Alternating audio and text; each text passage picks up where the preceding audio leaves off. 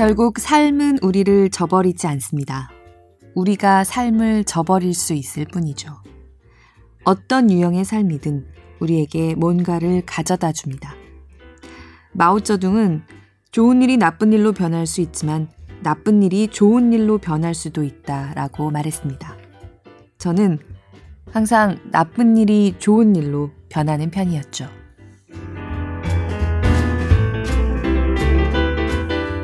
인간이란 무엇인가?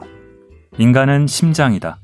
심장은 언제나 제 주인만을 위해 뛰고 계속 뛰기 위해서만 뛴다. 타인의 몸속에서 뛸 수 없고 타인의 슬픔 때문에 멈추지도 않는다. 타인의 슬픔에 대해서라면 인간은 자신이 자신에게 한계다. 그러나 이 한계를 인정하되 긍정하지는 못하겠다. 인간은 자신의 한계를 슬퍼할 줄 아는 생명이기도 하니까. 한계를 슬퍼하면서 그 슬픔의 힘으로 타인의 슬픔을 향해 가려고 노력하니까. 그럴 때 인간은 심장이기만 한 것이 아니라 슬픔을 공부하는 심장이다. 자, 골라듣는 뉴스룸 책 읽는 순간. 함께 책 읽는 시간. 저는 심영구 기자. 권혜리 기자입니다. 저 북적북적이라고 얘기 안 했어요. 다시 하겠습니다. 그냥 가죠. 그냥 자, 갑시다. 골라듣는 뉴스룸 책 읽는 시간. 북적북적에서 함께 책 읽는 시간. 저는 북적북적 심영구 기자. 저는 권애리입니다. 안녕하세요. 안녕하세요. 네, 골라듣는 뉴스룸 북적북적이 네, 160, 170회인가요, 오늘? 아, 오늘이 딱 170회예요. 170회인데요. 자, 2018년 마지막 방송이기도 해서 저희가 연말 특집을 준비했습니다. 아, 그래서 저희가 항상 따로따로 책을 낭독해 왔는데 예, 이번에는 같이 함께 대담을 하면서 또 올해 읽었던 책들을 돌아보고 결산하는 특집을 마련했습니다. 아, 뭔가 느낌이 좋네요. 제가 17이라는 숫자를 되게 좋아하는데 이렇게 이런 특집하는 날 170회라고 하니까 음, 뭔가 예감이 좋은데요. 아무튼 네. 네. 소개도 안 했는데 막 불쑥불쑥 튀어나오고 있는데 아니 아까 나 소개했잖아요 네. 권혜리 기자입니다 제가 셀프 소개했거든요 아, 알겠습니다 네자 권혜리 기자와 저는 심영구고요 둘이서 주로 해서 올해 51회를 해왔어요 51회 그러니까 52주니까 1년이 이번이 마지막 주니까 결방이 50... 한 번도 없었네요 어. 어, 어떻게 알고 계셨죠? 52주잖아요, 1년은. 네, 네, 산수가 빠르시군요. 자, 권혜리 기자가 합류해서 올해 5월인가요? 5월부터 합류해가지고 해왔는데, 자, 해보시니까 어떤가요? 전에 좀 땜빵 식으로 한 2년 동안 한 3번 정도 해봤는데, 그때도, 아, 이거 정말 되게 재미있구나. 음, 준비하는 게 좀 어렵고, 약간 떨리기도 하지만, 나한테 좋은 시간이다라는 생각을 했었었거든요. 근데 이제 2주에 한 번씩 정기적으로 하게 되니까 그 뭐 다들 그렇지만 저도 이렇게 늘 좀 허덕허덕 하면서 이 일이 좀 쌓여 있는 편이긴 한데 정말 좀 이렇게 이거 준비하느라 시간이 들어도 되게 놓치지 않고 잘하고 싶고 좀 설레는 그런 시간? 이렇게 네, 회사를 이렇게 다니다 보니까 이렇게 선물 같은 일이 주어지기도 하는구나. 좀 그런 생각을 하면서 되게 재밌게 하고 있습니다. 그리고 들어주시는 분들이 이렇게 이런저런 말씀 댓글란에 올려주시고 하면 진짜 막 두 번, 세 번씩 읽거든요. 가끔 그냥 댓글 읽는 것만으로 좀 이렇게 울컥해지면서 눈물 날 때도 좀 있었고 너무 감사하고 제가 이렇게 행복하게 일을 하고 있는데 그렇게 좋아하면서 들어주시는 분들이 있다는 게 이렇게 행, 좋은 일이구나. 그런 걸 새삼 느끼면서 일해요. 제가 다른 일 하는데도 도움이 좀 되는 것 같아요. 그런 음. 기분을 가지고 이 스튜디오를 나갈 수 있다는 게. 음. 네. 권 기자도 뭐 제가 사생활도 조금은 알지만 책을 꽤 좋아하는 걸로 알고 있고 어렸을 때부터 그랬던 걸로 알고 있는데 이게 이제 업무하고 우리가 업무가 아닌 것과의 경계 정도에 좀 걸쳐 있잖아요. 그래서 네. 어떤 때는 보면은 자기 차례가 오면은 해야 된다는 의무감도 생기고 그렇죠. 어떤 때는 좀 이번 주는 좀 넘어가면 안 될까 싶은 생각이 들 때도 가끔은 있을 것 같고. 아니, 아, 정말 이 책은 너무 같이 읽고 싶다. 그런 책을 새로 발견하거나 전에 좋아했던 책인데 그런 책을 하기로 한 날은 진짜 며칠 전부터 기다려져요. 그런데 아, 이거는 물론 저는 제가 좋아하는 책으로 다 가져오긴 하지만 이거는 과연 재밌게 들으실까? 나만 좋은 거 아닐까 조금 헷갈리는 책들도 있잖아요. 그렇죠. 예. 음. 이제 속된 말로 조회수가 나올 것인가? 음, 음. 댓글이 달릴 만한 책인가? 그런 거 솔직히 엄청 신경 쓰게 되는 것 같아요. 예. 문 기자는 올해 합류해가지고 예. 저희가 몇 번이나 참여했는지 혹시 딱 떠오르시나요? 몇 번 했다 근데 내가? 제가 3월부터 했어요. 5월부터 했을 5월부터. 거예요. 네. 아직 몇 번 못한 것 같은데 그냥 1년이 후딱 지나가 버렸네요. 5월부터 해서 그래도 7개월 하셨으니까 그렇죠? 네. 2주에 한 번씩 했으니까 네. 제가 계산해 본 산수 걸로는 산수 음, 잠깐 7 28번? 왜 이러지? 15번인데요. 어, 왜 그러지? 7개월하고 일, 한 달에 두 번씩 했으면 그 정도 아, 되죠. 맞다. 그 정도 되죠. 살을 곱해 버렸네. 네. 음, 아, 어디서 너무- 산수 잘한다는 얘기는 우리 하지 않는 걸로 하고 넘어가시죠. 아, 저는 너무 두뇌 인증해 버렸네요. 네. 올해 29번을 했고 그 전에 네. 제가 2016년부터 했으니까 뭐 이럭저럭 한 100권은 좀 안 되는 것 같고 어, 그 정도 한 것 같은데 딱 말씀하신 그대로를 지난 2년 반 동안 느꼈던 것 같아요. 어, 음. 또책 읽는 습관이 조금 바뀌었어요.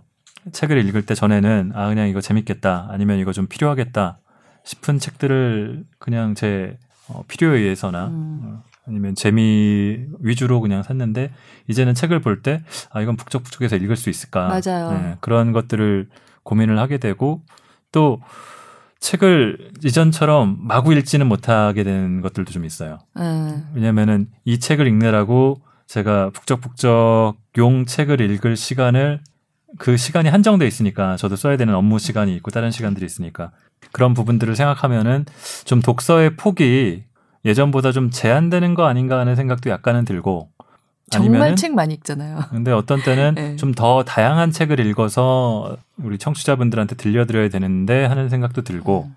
뭐 그런 게 좀 갈등을 매번 하는 것 같아요. 좀 들을까 사람들이 음. 좋아할까 하는 것 때문에 좀 망설여지는 경우도 있고. 아 그리고 음. 그 너무 너무 좋아하실 것 같은데 이게 장편 소설 같은 것, 특히 장편 추리 소설 같은 거는 정말 읽기가 힘들더라고요. 음. 제가 올해 읽었던 책들 중에 좀 아까웠던 게 맥파이 살인 사건이라는 추리 소설을 읽었어요. 앤소니 호로비츠. 네, 앤소니 네. 로비츠의 책을 읽었는데 그때도 제가 소개는 굉장히 흥분한 상태로 했었거든요. 일단 저는 요새 흔히 하는 말로 본진이라고 하죠. 나의 본진은 뭐야라고 할 때 제 본진 장르 소설은 사실 추리 스릴러 쪽이기 때문에 음. 야 이거 진짜 간만에 너무 스마트한데 너무 진짜 막, 막 그런데 하면서 아니 이게 장편 추리 소설인데 이게 결정적인 대목은 읽을 수가 없는데 이거를 해도 될까 생각하면서 골랐거든요. 그렇죠. 추리 소설은 네. 사실은 이 작가가 숨겨놓고 있는 트릭이라든지 네. 이 범인 범인이 누구인지를 찾아가는 과정이라든지 그런 것들이 굉장히 쫄깃쫄깃한 맛이 있는데. 그래서 예. 어 제가 보기에는 제가 올해 읽은 책 중에서 가장 좀 반응이 적었던 책이기도 했고 책 자체는 정말 재미있는데 혹시 기회가 되시면 한번 예.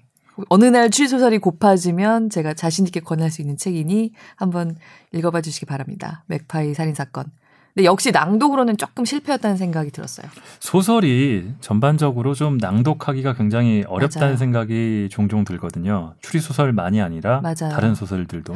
저는 네. 또 올해 그래서 고민을 하다가 음. 안 읽었던 책이 제노사이드. 음. 그거는 정말 손을 못 대겠더라고요. 제노사이드 굉장히 재미있는 아, 갑자기 그 작가 이름이 생각이 안 나는데 그 13계단 쓰고 했던 네, 11계단인가요? 13계단을 13계단인가? 쓴 그 일본의 정말 일류 추리 소설 작가가 쓴 대작 제노사이드 신간은 아니고요. 이미 알고 계신 분들도 많이 게- 있으실 것 같아요.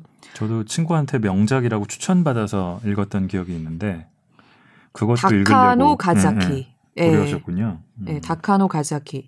2012년에 우리나라에서는 출간이 됐는데 이 책을 굉장히 고민을 하다가 결국 내려놨었죠. 그 책은 뭐 어떤. 이유로? 음, 일단 양이 너무 길기 때문에 거의 그 600페이지 정도 되는 소설이에요. 단숨에 읽히지만 그러면 거기서 고르기도 너무 힘들고요. 그래서 근데 결정적인 순간 제가 나누고 싶은 대목들은 결정적인 대목들인데 그- 그런 데를 막 읽어버릴 수가 없잖아요. 또 읽지 않으신 분들. 앞뒤를 맥락을 잘 얘기하지 않으면. 이해할 수가 없고 네, 그렇죠. 네. 저는 제가 10월에 시도했던 소설 낭독이 이제 김용 작가의 음. 소강호 8권짜리를 제가 무모하게 읽었는데 네. 그러니까 사실은 이 소강호를 읽으면서도 이거는 이미 이 소강호에 대해서 알고 있는 사람들한테 이 저는 요 부분을 읽었어요라고 소개하는 수준이 될 수밖에 없다는 생각을 하고 읽었거든요. 그렇죠. 여덟 권짜리니까. 근데 그렇 또 그렇게만은 할 수 없으니까 소강호가 어떤 책인지 설명을 하다 네. 보니까 이례적으로 제 멘트가 굉장히 길었던 에피소드 중에 하나거든요. 음. 그러면서도 읽, 읽다 보니까 아 이것만 읽어가지고는 사람들이 무슨 얘기인지 알겠나 싶은 생각이 계속 들었거든요. 제가 그걸 들었는데 음. 저는 저는 솔직히 좀 그랬어요. 이게 무슨 얘기지 잘 모르겠더라고요. 그러니까요. 그런데 반응은 그러니까 우리 좋았- 김용 음, 네, 작가가 또 제가 읽고 나서 이틀 뒤에 돌아가셨는데 아니 저는 그 심영구 기자가 무협을 워낙 좋아하는 걸 알고 있기 때문에 한 김영 소설 한 100번쯤 읽지 않으셨어요? 거의? 더 읽었을 수도 있어요. 그래서 일단 명복을 빌고요. 네. 저는 잘 모르는 분이지만 워낙 그렇게 팬이다 보니까 이 뭔가 팬과 그 작가 사이에 그러니까 심영구 기자가 워낙 그 김용 작가의 팬이다 보니까 작가 팬 사이에 모종의 텔레파시가 통한 것 같은 좀 타이밍이긴 했어요. 딱 읽자마자 돌아가셨잖아요.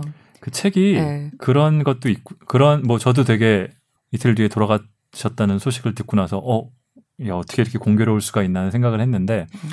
제가 그걸 읽게 됐던 이유는 사실 이 김영사에서 김용 소강호의 완역판을 한국에서 처음으로 출간을 했어요. 그 음. 제가 읽기 제가 읽기 13일 전에 음. 전 출간됐다는 소식을 보고서 어 이거는 또 제가 다 읽긴 했는데 읽기 전에 저는 내용을 다 알고 있으니까 어느 어느 대목을 읽었으면 좋겠다는 생각을 갖고 있었거든요. 선뜻 여덟 어, 권짜리에 도전할 수 도전할. 수가 있었고 또 읽으면서도 아 이거는 제가 제가 생각했던 느낌이 아니고 그렇게 그 느낌을 전하려면은 너무 많이 읽어야 될 것 같고 뭐 저희 시간상이나 출판사에서 허락하는 분량상 음. 도저히 할 수가 없는 상황이었는데 그래서 아쉬움은 굉장히 많이 남는데 저는 약간 물꼬를 텄다는 저희 무협 도전에 그리고 다행히도 저희 청취자들 중에 김용에 대한 향수와 존경과 음. 사랑을 갖고 있는 분들이 적지 않다는 걸 확인했기 때문에 제가 내년에 또 다른 작품집이 제가- 나오면은 또 읽을 생각을 하고 있죠. 그걸 읽는다고 했을 때 음. 사실 제가 그때 아 그 심영구 기자만 좋고 끝나는 낭독이 아니겠느냐는 식의 얘기를 비슷하게 좀 했었던 거를 제가 사죄합니다. 음. 정말 좋아하시는 분들이 많았던 것 같아요. 많이 들으시고 좀 댓- 아무래도 저희가 반응을 알 수 있는 거는 댓글밖에 없으니까 근데 댓글란에서도 이렇게 함께 이렇게 재미있게 들었다고 말씀해 주신 분들이 많아서 아 이렇게 김용 작가의 팬이 많구나. 네네. 근데 그 그때 저한테 얘기했던 거 있잖아요. 정작 그런 완역본이 출간됐을 때는 의외로 별로 이렇게 광고나 그런 것도 없어서 좀 놀랐었다고. 아 그때는 제가 그 얘기도 팟캐스트에서 잠깐 했었는데 기사가 너무 안 나와가지고 음. 제가 출판사의 편집 편집 담당하신 분하고 통화를 하면서 아니 이게 이렇 소호광호가 완역판이 나왔는데 기사 기사가 이렇게 없을 수가 있냐. 음. 전 너무 놀라웠다. 그러니까 김용 소설의 팬들은 연배가 좀 있어가지고 요즘 젊은 기자들은 관심이 없는 것 같다. 그래서 약간 충격을 좀 받았던 적이 있어요. 아, 아니 음. 심영 기자는 뭐 경, 경계선에 걸쳐 있는 걸로 네. 합시다. 경계선에 걸쳐 있는데 아뭐 그렇습니다. 네. 자 제가 음. 지금 또 그 북적북적을 하고 있지만 원래 소속은 데이터 저널리즘 팀에 있지 않습니까? 네. 그래서 제가 또 어줍지 않게 데이터들을 좀 다루다 보니까 정리를 좀 해왔습니다. 네. 정리한 거를 간단하게만 말씀을 드리면 아까 15번 올해 참가하셨다는 얘기는 했고 음, 제가 29번을 참가했습니다. 참여라고 하죠. 뭐 그런 것도 그렇지만은 저희가 51회 51권의 책을 하는 동안에 출판사가 51개는 아니고요. 당연히 중복해서 네. 여러 출판사에서 낸 것들 한 출판사에서 낸 여러 책을 읽었던 적도 있으니까 네. 가장 많이 읽었던 출판사 대형 출판사들이 많으니까 음. 몇 권이나 될 것 같으세요? 특정 출판사의 책을 북적북적해서 몇 권이나 읽었다. 가장 많은데. 근데 저희가 이제 낭독하기 전에 음. 그 먼저 출판사에 전화를 하잖아요. 네. 저는 한 번, 그러니까 한 출판사에 전화 두 번 한 게 한 번밖에 없었거든요. 근데 저는 몇 권 안 읽었으니까 그렇게 많을 것 같지 않아요. 어떻게 하다 보니까는 그냥 굉장히 다 흩, 음, 다른 출판사 걸 읽게 되더라고요. 그러니까요. 매번 다른 분하고 통화해가지고 허락을 네. 받으려니까 사실 어렵긴 했는데 제가 꼽아보니까 출판사가 39곳이더라고요. 저희 어, 진짜 별로 안 51권 겹쳤네요. 하는 동안에. 네. 그러니까 제일 많이 했던 출판사가 3회씩 했던 출판사가 제일 많고 음, 어디예요? 민음사, 어크로스, 푸른숲 이렇게 음. 세 군데였고 2회, 2회씩 했던 데가 또 한 6곳 되고요. 나머지는 전부 1회씩이에요. 30개의 출판사는 한 번씩만. 음, 가급적 작은 출판사, 음, 소형 출판사 책들을 하려고 노력한다. 음, 였는데 제가 이 데이터를 뽑아보고서 스스로 조금 뿌듯했어요.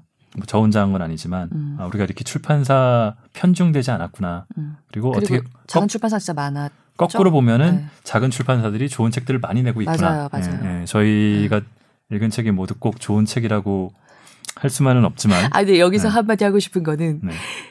그렇죠. 그런데 조금 야 사람들 마음이 좀 비슷하구나라고 느꼈던 게 음. 그 교보문고에서 운영하는 팟캐스트 있는 거 아시죠? 네. 그 소설가 50인이 꼽은 그러니까 현직 소설가 50인이 꼽은 올해의 소설 베스트 5를 봤거든요. 어, 제가 읽은 책이 두 권이나 있는 거예요. 어, 뭐뭐였나요? 그 그리고 제가 진짜 와 정말 역시 살아있어 이기호라고 생각 아, 생각했는데 이기호 작가. 근데 이기호 작가의 음, 그 세상에서 누, 구에게나 친절한 아, 교회 네. 오빠 그렇구나. 강민호 네.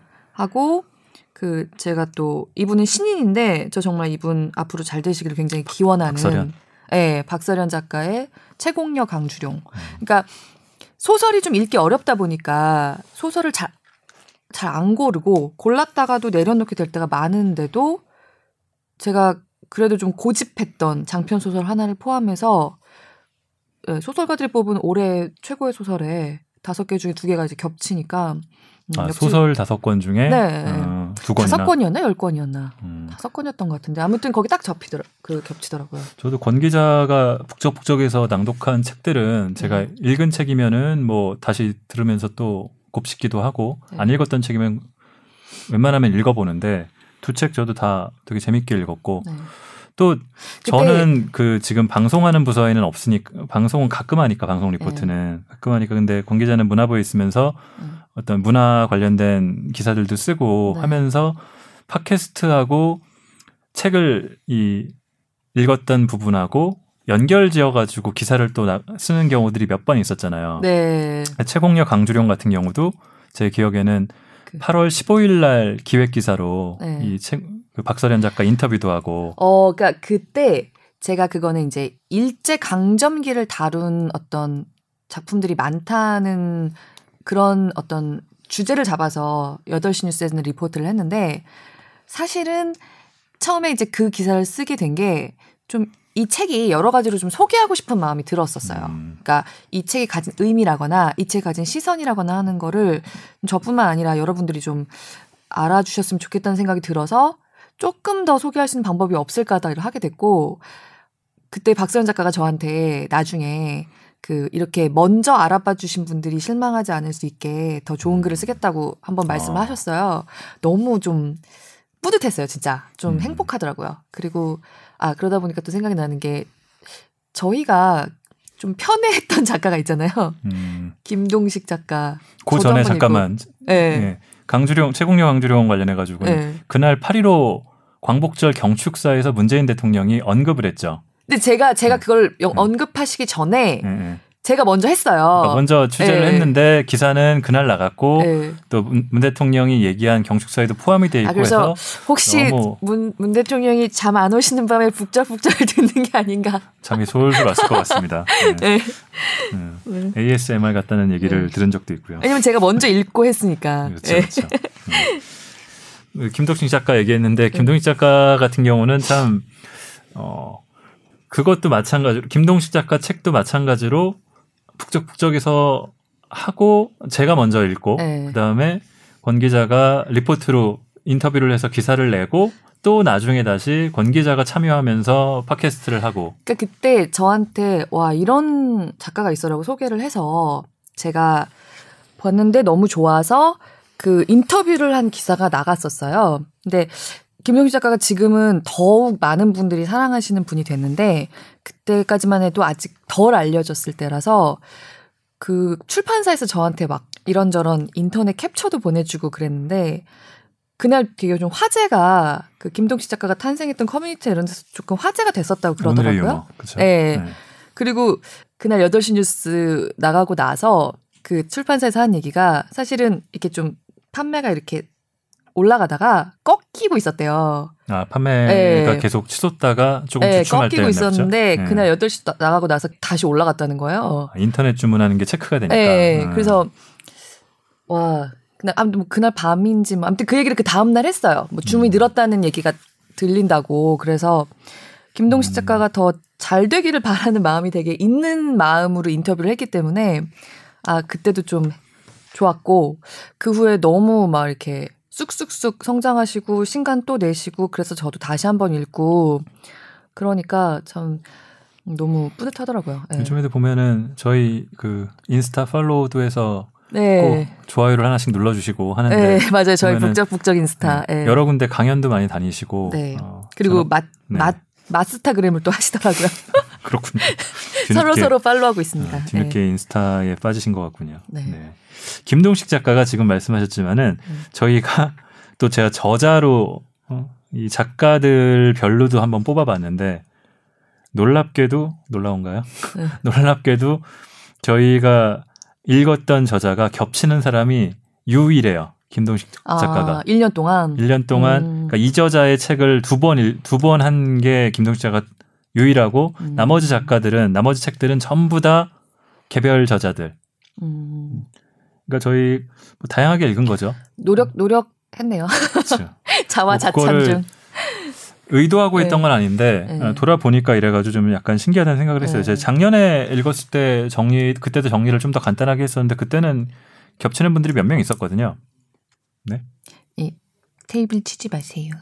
아, 네. 알겠습니다. 테이블 치면 청취자들한테 혼나요. 저도 그런 적 있어요. 알겠습니다. 네. 네. 음. 그렇습니다. 김동식 작가 같은 경우는 저도 이제 한번 만나보고 싶다는 생각이 들었는데 음. 이제 너무 유명해지셔가지고 어, 아직 만난 적 없었나요? 저는 없습니다. 아, 그러, 그러네요. 예. 저는 출판사하고만 연락을 네. 했고 네. 아, 그 만나봤을 때 아 정말 책 읽고 생각했던 그런 분이라고 생각해서 더 좋았어요. 음. 정말. 네. 소설을 그렇게 읽을 때는 사실은 또 어려운 부분 중에 하나가 음. 어, 연기 부분인데 네. 이제 인물들이 많이 등장을 하고 네. 대화가 나오다 보니까 네. 또 인물이 혼자 독백을 하는 거면은 음. 차라리 괜찮은데 남성, 여성, 노인, 뭐 아이 또 여성, 남성이든 간에 연령 따라서 또 다르고 네. 그런 사람들이 또 한 장이 만약에 대화로만 쫙 구성된 거면은 이거를 아, 도저히 어떻게 해야 되나 네. 싶은 생각이 들었는데 김동식 작가의 소설은 그래도 좀 짧다 보니까 네. 그 부분이 그래도 좀 낫다 싶었는데 권 기자는 꽤 연기 욕심도 제가 있는 걸로 알고 아니 연기 욕심이 있었던 건 아닌데 어, 어. 제가 그러니까 김동식 작가 책을 이- 이번에 합류하면서 처음 맨 처음으로 읽었었잖아요. 근데 저한테 북적북적 한번 참여해 볼래라고 이걸 처음에 시켜주신 우리 그 뉴미디어의 부장님이 제가 읽은 걸 듣고 그래 너는 이쪽으로 특화를 좀 해봐라. 아니 제가 그 김동식 작가가 굉장히 묘한 유머가 있는 그런 단편들을 많이 쓰잖아요. 그렇죠. 블랙 유머 거기서 같은 네. 그 고양이랑 고양이가 막 말하고 이러는 거, 막 삼상 뭐 이런 거 하다 아, 보니까 맞다, 맞다. 네. 하고 나 그걸 그냥 읽으려면은 한번 안 해볼 수가 없는 그런 류의 얘기였어요. 그러니까 맛이 하나도 안 사니까. 또 보스가 예, 또 그렇게 말씀을 해주시고 가끔 뭐 재밌다고 해주시는 분들도 있고 하다 보니까 시키면 열심히 하는 타입이잖아요. 네. 시키면 뭐 뭐를 남들은 뭘지 모르지만 혼자는 열심히 한 타입이죠. 네.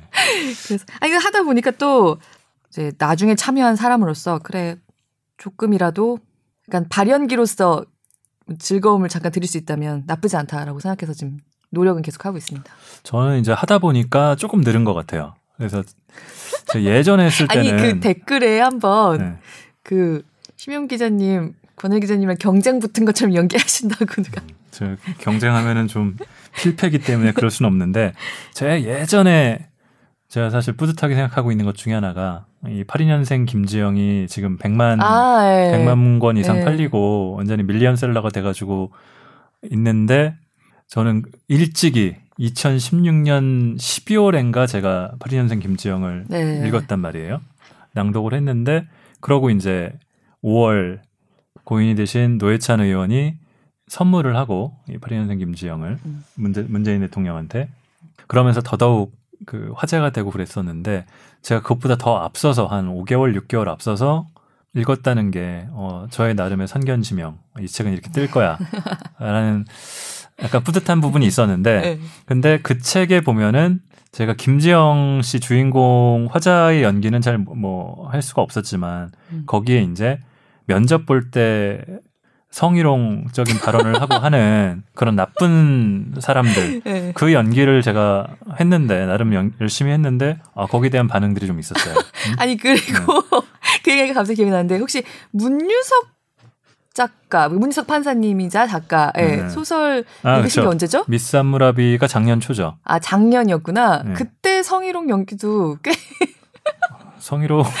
성희롱범에 특화된 목소리가 있는 것 같습니다. 근데 저는- 성희롱범은 좀 쉬워요. 야비하게 읽으면 되니까. 그러니까, 음. 아니 그러니까 아 맞아 우리 음, 그 녹음을 해주는 게 박진영 그쵸. 인턴 박진영. PD잖아요. 네, 네. 오늘은 지금 자리를 아쉽게도 못했는데 박진영 PD가 저한테 어 제가 그 누구에게나 친절한 교회 오빠 강민호 읽었을 때 저는 정말 그렇게 살지 않는데 혼신의 노력을 다해서 그 바가지 긁는 와이프 음. 또그 와이프가 굉장히 중요한 얘기를 하는 아주 똑똑한 캐릭터예요.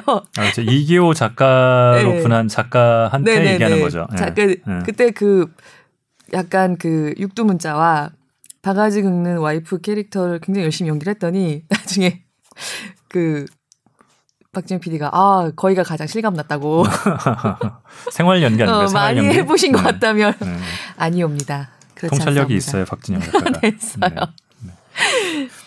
저는 그 연기하니까 제가 포기했던 책이 하나 있었는데 네. 지금이라면 혹시 도전해 볼지도 모르겠어요. 근데 이미 지나갔기 때문에 그런데 소녀들이 무더기로 나오는 책들이 뭐 잘 아시지만 있었습니다. 프라의 소녀시대라고. 네. 제가 저도 요네하라 마리 이 작가를 너무 좋아하기 때문에 음. 프라의 소녀시대는 그 이분의 최고의 책 중 하나라서 꼭 되게 읽고 싶었는데 여기도 소녀 저기도 소녀 소녀들이 너무 많이 나와가지고 소녀만 나오죠 거의. 그쵸. 네. 소녀와 나중에 이제 중년이 된 소녀와 뭐 이렇게 음. 나오는데 그래서 제가 포기를 했는데 그걸 또 권혜리 기자가 음. 냉큼 가져다가 읽었더라고요. 네. 아, 프라이 소녀시대는 저도 정말 너무 좋아했던 책이고, 그래서 정말 읽게 되어서 영광이었어요. 아, 진짜 그 제가 격주로 책을 읽으면서 많이 하는 생각이 읽게 되어서 영광이다. 그런 생각이 드는 책들이 참 많아요. 그러니까 이렇게 낭독하고 이거를 심지어 나누기까지 할 수 있어서 참 영광이다라고 드는 그런 생각이 드는 책들이 많은데 그 중에 하나였고 그래서 사실 저희가 좀 신간들 위주로 읽기는 하는데 프라이 소녀시대는 나온 지 한참 된 책임에도 불구하고 좀 골랐었죠. 프라이 소녀시대 저도 이제 요네라 요네하라 마리의 책을 다른 거라도 읽고 싶어가지고 또 미식견문록 네. 그런 책을 읽고 그랬는데 이 출판사에서 마음 산책에서 요네하라 마리 전집을 또 따로 출간을 했었거든요. 저 이미 권 기자가 읽었던 프라이 소녀시대에도 한국에 처음 번역본이 나온 게 10년이 넘었을 거예요. 음. 예. 근데 이제 말씀처럼 신간을 가급적 요즘에 뭐 출판계도 사실 여러 가지로 쉽지 않고 책을 저희가 좋은 책을 들려드리는 것도 좋지만 소개하는 것도 직접 가능하면은 저희 팟캐스트를 듣고서 사서 읽어보시거나 하면 참 좋겠다는 생각을 갖고 음. 있기 때문에 그래서 이- 그렇게 소개하는 걸 목적으로 하긴 하는데 아, 근데 댓글 중에 네. 아, 데- 근데 이 얘기도 하고 싶은 게 제가 아까 말씀드린 것처럼 그 진짜 댓글 읽으면서 되게 힘이 날 때도 많고 또 좋은 얘기를 많이 해주시잖아요. 근데 프라의 소녀시대 이거 듣고 사봤다는 분이 두 분인가 계셨어요. 댓글 어. 중에. 너무 뿌듯하더라고요. 음, 그리고 저희가 낭독하면서 좀 아쉬운 게 이게 대화하는 그 팟캐스트면 댓글부터 먼저 읽고 그런 얘기를 하다가 좀 다른 얘기로 넘어갈 수 있는데 저희도 되게 소개해드리고 싶은데 이게 어쨌든 낭독 팟캐스트다 보니까 맨 뒤에 끝까지 들으셔야 이제 좀 소개해 드릴 때도 있고 분위기가 좀 굉장히 무거운 책이면 좀 안 하고 넘어가게 될 때도 있고 그런 거예요. 그런 게 좀 아쉽죠. 그거를 좀 저희가 네. 음, 그런 걸 본격 고민을 잘 못 해본 부분도 있어서 음, 코너를 하나씩 만들면 어떨까 하는 생각이 좀 들긴 하거든요. 댓글 소개하는 코너, 음. 그다음에 그, 그래도 앞부분에 넣을 수가 있, 있을까요? 코너를 만들어서 좀 구획을 지으면 아, 음. 지금 내년에 어떻게 할지 구상을 여기서 하고 있습니다. 네. 그런 식으로 해서 네. 하면은 근데 뭐 그렇구나. 그러려면 댓글이 좀 많아야 되지 않을까 싶은 생각은 들지만 네. 어쨌든 네. 일, 뭐 일단 시작이 반이니까. 근데 프라의 소녀세처럼 이렇게 좀 예전에 읽었지만 굉장히 기억에 남고 또 내가 이거를 읽을 수 있다면 굉장히 뿌듯하고 어떠면 영광일 수도 있겠다라는 책들이 몇 권씩 있는 것 같아요. 저도 올해 읽었던 책 중에 아까 저는 기회가 닿아서 읽었던 소호광호 같은 책이 그랬고 음. 관계자도 보면은 저희가 주로 신간을 많이 읽긴 했는데 10년 넘은 책들을 읽은 게 몇 권 있더라고요. 네, 프라의 소녀시대도 그랬고, 아, 저는 올해 정말 너무 좋았던 게, 그, 어른 학교, 아이 학교를 다시 읽을 수 있었던 거였어요. 나는 선생님이 좋아요. 네. 저는 이 책은 좀 사연이 있어요. 약간 제 인생 도서거든요. 음. 인생 도서인데, 그, 인생 도서를 너무 빨리 읽은 거 아닙니까? 그러게요. 그러니까 정말 옛날에 음. 이런, 그런 책 있지 않았나요? 내가 뭐 배워야 할 모든 것은 유치원에서, 유치원에서 배웠단가? 음, 무슨 네. 약간 그런 느낌으로 인생 도서 중에 한 권인데 정말 그래요. 근데 어렸을 때 읽었던 전집에 음. 88권짜리 전집에서 에이브 88. 에이브 88, 네.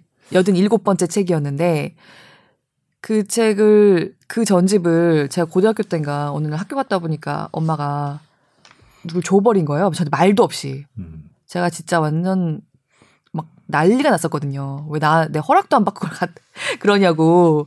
근데 저에게는 그게 인생 전집이에요. 에이브 88권이. 음. 지금 생각해도 정말 어떻게 그런 그런 selection이 가능했지 싶을 정도로 정말 너무 좋은 전집이었는데 저의 초등학교 아, 88권이 다 그래요? 아니 다 그렇진 않은데 제가 감히 말할 수 있는 건 최소 60권은 그래요. 아. 네, 진짜 좋은 책이. 제- 제가 지금 말씀을 들으면서 네.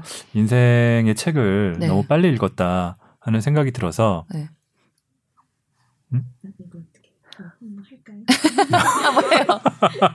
네, 한번 한번 들고서 한번 왔다 갔다 그 한번 해보세요. 순전한 인체 노동으로 이렇게 패닝도 좀 하고 어, 네. 네. 틸팅도 좀 해봐요. 음. 하여튼 너무 빨리 읽었다는 생각이 드- 너무 읽었다는 생각이 들어서 1년에 앞으로 한 번 정 한 권 정도만 하면 좋겠다는 생각을 얘기를 음. 하려고 생각하고 있었어요. 근데 음. 60권이 된다면은 60년 아니 할수 있지 근데 않을까? 60그 60권 중에 저에게는 가장 음. 가장 그러니까 다른 책 들 중에도 몇 개 있지만 어 그게 가장 몇 권 더 있긴 해요. 음. 근데 아무튼 제가 그 에이브 88권을 일단 아는 사람이 몇 명 없었고 근데 제가 이걸 읽고 나니까 사실은 나에게도 에 그랬다라고 드디어 나타났는데 진짜 그 북적북적에서 낭독하기 전에는 에이브 88권의 존재를 아는 사람을 별로 본 적이 없어요. 음. 그래서 와 이거는 정말 세계 문학사의 길이 남을 정말 너무 좋은 책인데 어떻게 나밖에 모르지 이 책을?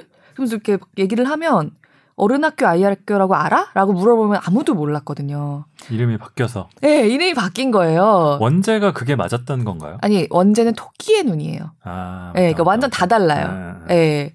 근데 토끼가 그 등장하는 그 부분이 있거든요. 굉장히 그쵸, 짧게. 그쵸. 네, 네. 근데 아무튼 그래서 이게 사실은 2005년인가 재출간이 돼서 뭐 예전에 뭐 MBC 무슨 프로그램에서 막 읽으라고 꼽기도 했었대요. 아, 느낌표 그런 데서요? 예, 예, 예. 음.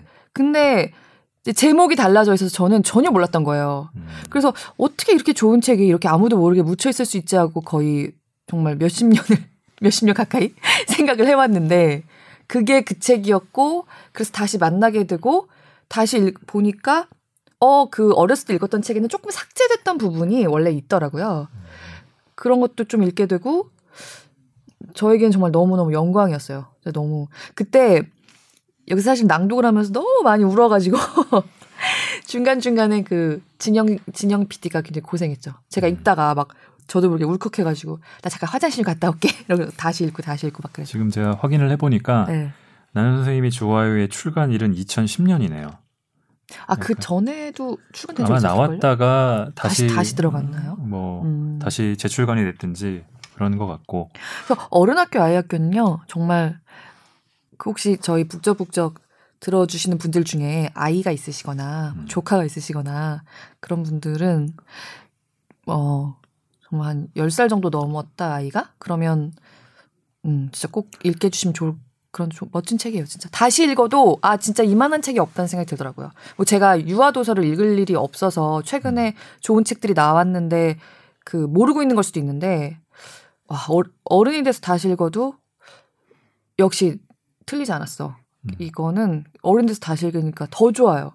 그런 정말. 이 출간일과 네. 저희가 낭독했던 낭독 업로드한 날짜 네네 업로드한 날짜하고의 차이를 제가 또 따져봤습니다. 아 그런 것도 하셨어요 네, 별짓을 다 해봤는데 야 데이터 저널리즘 팀장 네. 네.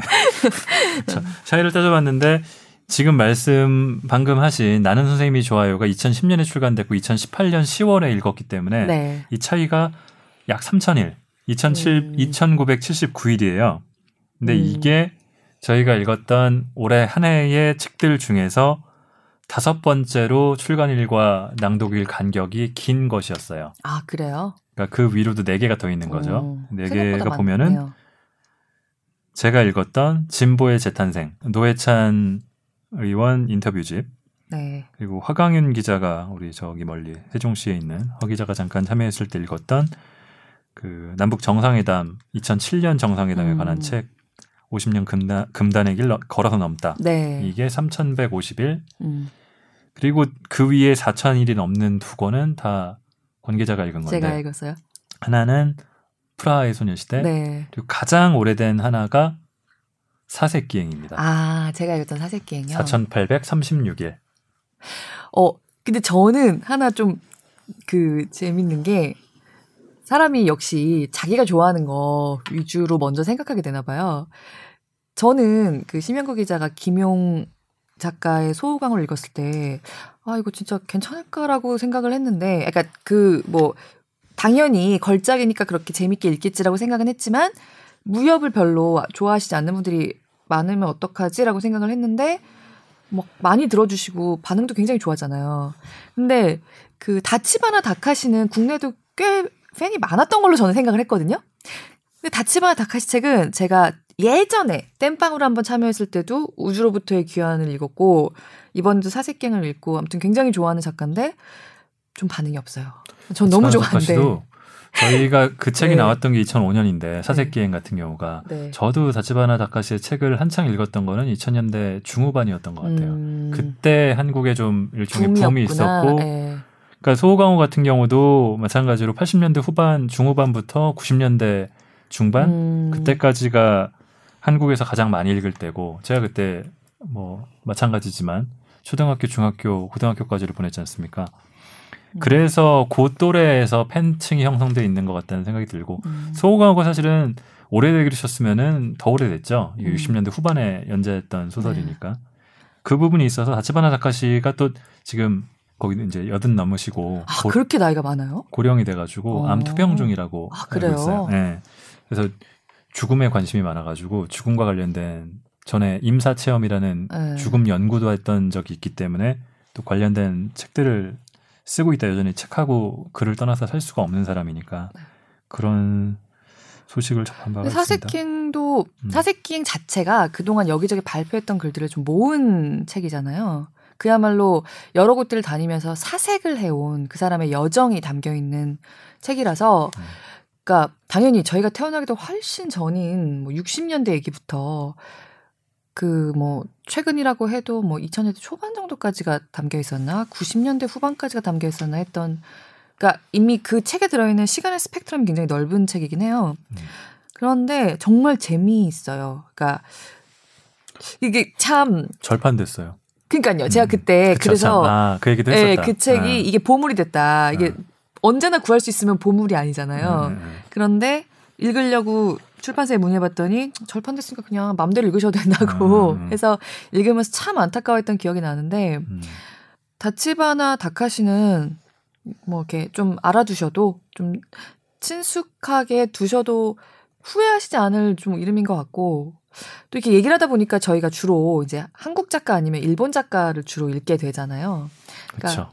제가 좀 영어 번역본이나 또 이렇게 좀, 좀 시도를 했었는데 어 일단 우리나라와 일본 작가 중에 굉장히 정말 훌륭한 작가들이 많기 때문이기도 하고 또 낭독을 할 때 확실히 이 서양어로부터 번역된 책들을 읽으면 와 이 책 번역 잘 됐네라고 읽었던 책도 읽으면 이게 입말은 좀 딱딱해요. 입에 걸려요. 예, 읽을 때. 네. 탁 걸리는 게 있는데 네.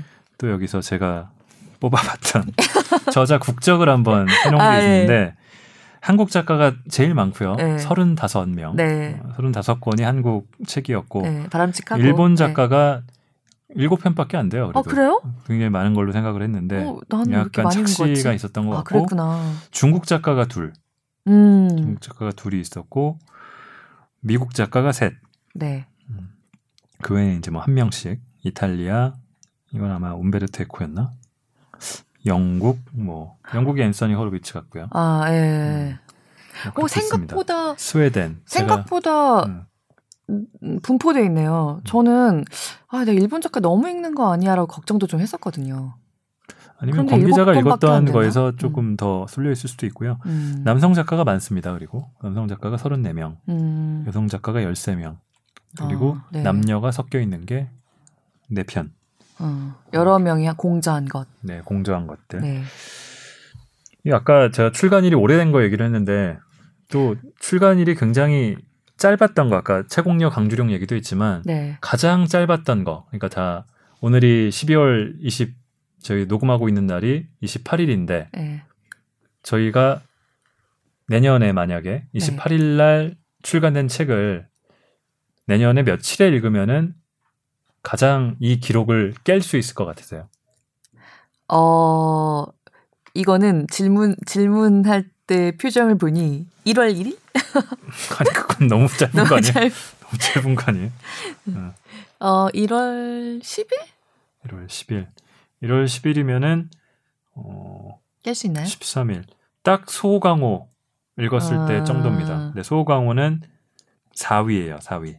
어, 저 그. 제가 읽었던 위화 글쓰기 과목에서 발견한 것도 거의 제가 출간되자마자 읽었었는데 위안은 조금 더 돼요? 더 됩니다. 그럼 음. 찾아볼게요. 위안은 31일 차이가 아 납니다. 그래요? 음. 가장 짧았던 거는 저 둘 다 제가 읽은 건데 말이 칼이 될 때라는 네. 책과 아침엔 죽음을 생각하는 것이 좋다. 아, 네, 아주 이 요새 이 두 책이 제가 네, 출간된 지 9일 만에 아. 업로드를 했거든요. 그러니까 업로드를 했으니까 이 낭독 책을 읽고 이거를 낭독해야겠다 결정을 하고 출판사에 낭독 허가 요청을 하고 녹음을 하고 편집해서 업로드를 하는데 거의 픽은 나오자마자 한 거 아니에요, 그러니까 그 그쵸. 선택은. 네. 근데 이, 이두 권이 둘 다 9일 만에 했는데 공통점은 같은 출판사에 나온 책입니다. 음, 어크로스. 그리고 네. 어크로스는 알고 계시겠지만 또 명불허전에 어, 굉장히 부지런하고 네. 어, 파워 페북 user인 네, 강태영, 강태영. 편집자가 있습니다. 네. 강태영 편집자가 다른 책도 있는데 제가 진짜 열심히 일하시는 분인 진짜 것 열심히. 일하시기도 하고 페이스북 저도 페친인데 네. 페이스북이나 인스타를 하면서 자기가 지금 준비하고 있는 책에 대해서 엄청난 네. posting을 해요. 보면 되게 재밌게 하시고 네. 정말 관심 가게 하셔가지고 아 이거는 포스팅 할때 보면은 야 이거는 내가 사서 읽어야겠다라는 생각을 갖게 만드는데 그러고 출판이 됐다는 소식도 먼저 알려주시고 하니까 바로바로 사서 읽거든요. 아니 정말 그런 그런 편집자 하나 있으면 음. 네. 정말 네. 엄청 좋을 것 같아요, 진짜. 아니 그리고 뭐 우리도 어느 일이나 마찬가지지만 진짜 애정을 갖고 음. 일을 하면 확실히 다르잖아요. 그렇죠. 제가 그냥 그냥 책을 읽을 때와 달리 이제 북적북적을 하면서는 여러 편집자들하고 대화를 하게 되잖아요. 이게 아 자기가 낸 책에 대한 어떤 그 애정이나 자부심 이런 게 굳이 긴 말 하지 않아도 그 전화만 했거나 얼굴을 보지 않아도 공기 중에 전해지는 사람들이 있거든요. 그러면 저도 모르게 확실히 좀 더 신경을 쓰게 되는 것도 있는 것 같아요. 음. 왜냐면 저 사람이 이걸 이렇게 좋아한다는 게 나한테 준또 좋은 느낌이 있고. 그래서 음, 저도 낭독하면서 좀 들어주시는 분들이 내가 이렇게 좀 좋아서 읽으면 그 좋은 기운이 좀, 좀 전해졌으면 좋겠다. 음. 저도 솔직히 좀 그런 생각 할 때도 있고요.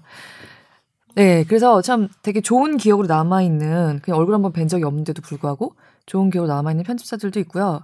제가 마지막으로 읽었던 책이 위화의 글쓰기의 감옥에서 발견한 것이라는 책인데, 거기 보면 그 위화는 숲이죠, 거기. 네. 음. 근데 그 위화가 뭐 그야말로 그 문화 대혁명 이후 그야말로 그 문명이라는 것이 처참하게 파괴된 속에서 태어나서 자란 문학이라든가 문명이라고 하는 것을 굉장히 왜 제대로 접해보지 못한 소년으로서 자란 위화와 그 문화대혁명 당시에 네, 문화대혁명 중국에서. 이후에 네, 네. 문화 대혁명하고 딱 청소년기가 겹치는 거예요. 음. 제가 상상해봤거든요. 내가 만약에 문화 대혁명 시기에 그렇게 아동 청소년기를 보냈다. 나는 어떤 사람이 되어 있을까? 그래서 그 위화의 작품도 언뜻 들으면은 그냥 뭐 느긋한 책인 것 같은데 정말 치열한 책이고 저는 굉장히 재밌게 읽었어요. 근데 그 책을 보면 그런 자신과 그런 자신과 함께 어떤 중국의 문화를 다시 건설한다는 의욕이 불탔던 자기 그 동시대 편집자들 얘기가 나와요. 아, 예. 근데 이제 제가 그 낭독 안 들으셨군요. 그 낭독할 때 그 부분도 좀 읽었는데 대놓고 자랑을 하진 않지만 자기와 함께 걸어왔던 그런 편집자들이 얼마나 그런 이런 문학지의 편집자들이 얼마나 문학이라는 것에 대한 애정과 사랑을 가지고 이런 위화라는 작가를 탄생시켰는가 그리고 그런 사람들이 자기를 어떻게 키웠는가를 진짜 그 위화 특유의 그 은근한 어투로 얘기를 하는 거예요. 음, 그냥 그걸 읽는 것이 정말 좋았어요. 음. 그래서 그 열렬한 분위기, 그 뜨거운 분위기가 정말 그 전해졌고 한편으로는 지금 드는 생각이 아 그게 우리는 모르는 어떤 분위기기도 하잖아요. 저는 위화보다도 훨씬 그 아래로서 또 되짚어서 생각을 해보면 이렇게 자기들이 만들고 나면 권력이 되고 나서 음. 아 내가 이제 비켜줄 때라든가 혹은 후배들을 더 포용할 때를 모르는 걸 수도 있겠다라는 음. 생각도 들더라고요. 음. 그러니까 유화나 그런 문학지 편집자들이 이제 중국에서는 일종의 문화 권력일 수 있잖아요. 예. 와, 이렇게 애, 애정을 가져서 만들었으면 그렇게 될 수도 있겠다. 근데 우리나라의 어떤 문학이라는 것도 사실 그런 시기가 있었잖아요. 그래서 나는 아, 저 사람들은 너무 자기들만 옳, 옳다고 해. 라는 생각을 잠깐 했던 분들에 대해서도 조금 더 생각해 볼 수 있는 시기를 음. 또 아주 똑같진 않지만 중국과 한국이 분명히 미국이나 유럽과는 완전히 다른 환경, 이 동아시아의 음. 우리의 문화라는 게 우리가 지금 굉장히 첨단인 것 같지만 사실은 굉장히 압축된 시간 동안 일어났던 일이기 때문에 이런 계속해서 그 세대 간에 같이 노력하면서 풀어야 되는 문제들이 있겠구나. 그런 생각까지 할 수 있게 해준 정말 좋은 경험이었어요. 네. 저는 이 편집자 얘기를 하시니까 우리 강태영 편집자 얘기도 했지만 제가 읽었던 올해 읽었던 책 중에 사실은 걱정하면서 저도 읽었던 책인데 네. 이걸 관심들을 가질까 출판하는 마음이라는 아, 네네. 은유 작가가 정말 책을 만드는 사람들을 저희는 책 만든다고 하면은 사실 작가 그다음에 조금 더 알아야 편집자 네. 정도 생각을 하는데 정말 각 부문에 있는 사람들을 두루 만난 거예요. 네. 기획하는 분부터 디자인하는 분, 책을 정말 찍어내는 분, 마케팅하는 분, MD 만나서 그분들을 다 인터뷰를 해가지고 은유 작가 특유의 또 필체로 인터뷰한 걸 모아가지고 했는데 전 제목도 굉장히 잘 지었다는 생각을 했거든요. 마음. 출판한 마음. 이 출판에 각각 다 출판이라는 출판업에 종사하는 분들인데 각자의 분야에서 어떤 마음을 가지고 책을 만드는지 네. 그런 게 인터뷰 분명히 맡고 있는 역할들은 다르지만 공통적인 매개체는 책이고 그거를 작가가 인터뷰를 해서 그걸 제가 또 책으로 읽고 있고 그걸 또 우리 낭독 팟캐스트에서 읽고 있다는 그런 것들이 저 자체는 굉장히 나는 출판인도 아니고 내가 책을 책이라는 부분에 기여하는 게 있다고 하면 정말 요만큼 그 거의 없는 처지지만 그런 마음에 저도 약간은 동참하는 듯한 느낌이 들어가지고 되게 음. 좋았거든요. 책을 둘러싼 마음 중에 그쵸. 하나죠. 제가 네. 책 관련된 얘기를 사실 책 팟캐스트다 보니까 책과 관련된 책 아니면 글쓰기와 관련된 것들이 손이 가요 아무래도 네. 손이 가서 책을 지키려는 고양이 같은 약간 책을 읽기도 했고 했는데 근데 그래서 걱정했거든요 사실 제목도 출판하는 마음 난 관심 없는데 음. 라는 사람들도 많이 있을 것 같고 왠지 네. 근데 뭐 반응 우리 청취자들의 저는 폭이 좀 그만큼 넓지 않나 하는 생각도 좀 들어요 음. 이렇게 또 침묵하는 조용한 청취자들이 많이 계시지만 예. 그래가지고 감사한 마음이 좀 들었어요 아 음. 이런 책을 읽어도 들어주시는구나 그리고 내가 음. 읽었던 마음이 미흡하고 되게 미숙하게 낭독을 했다는 생각은 들지만 전달이 조금은 됐을 것 같다라는 음. 생각들이 좀 들었거든요. 혹은 내가 아, 이 책에 내가 패를 끼친 것 같다 이렇게 잘 만들어준 열심히 다들 노력해서 한 거에 내가 좀 누를 끼친 것 같다는 생각이 들 때도 있어요. 가끔 음. 되게 후회되고 아, 네. 좀더 잘 읽을 걸 네. 업로드 된 다음에 들어보고서 네. 그런 생각이 들 때도 있는데 그래도 안늘 읽는 아쉽죠. 것보단 조금 네. 낫다. 음, 이, 그런 생각을 가지고 읽고 있죠. 자 연말 되니까 네. 눈에 띄는 게 네. 저희도 아무래도 책을 지금 팟캐스트를 하다 보니까 각 뭐 신문도 그렇고 어디 대형 서점들도 그렇고 각각 다 올해의 책들을 뽑고 있잖아요. 네. 네, 저희도 북적북적 올해의 책을 네. 뽑아볼 수도 있을 것 같아요. 네. 남의 남이라고 할까 서로가 읽은 책에 대해서 얘기할 수도 있고, 있을 것 같고 본인이 읽은 책을 가지고 얘기할 수도 있을 것 같고 기억나는 거 아니면 아 이거는 내가 정말 괜찮았고 다시 들어도 좋을 것 같다 하실 만한 게 음. 뭐가 있을까요? 저는 저는 심영 기자가 낭독한 걸 듣고 읽었던 책이 아, 갑자기 제목이 생각이 안 나는데 양파 깎으면서 눈물도 흘리고 막 그러니까 그 일단 양파 아 오늘은 매울지도 몰라 아, 예. 저 그 책 너무 진짜 이렇게 운동할 때 사실은 틀, 틀어놓고 아, 오늘은 좀 매울지도 예, 몰라 오늘은 좀 매울지도 몰라를 음. 처음에 이제 운동을 하려고 틀어놓고 하다가 운동을 못하고 막 듣고 울고 막 그랬어요. 그러고 나중에 책으로 다 읽었고요. 그리고 또 재밌게 들었던 책이 일본에서 내 아이를 키우시는 한국인 아버지. 어른은 어떻게 돼? 네, 그것도 굉장히 재밌게 들고 또 책을 읽었고요.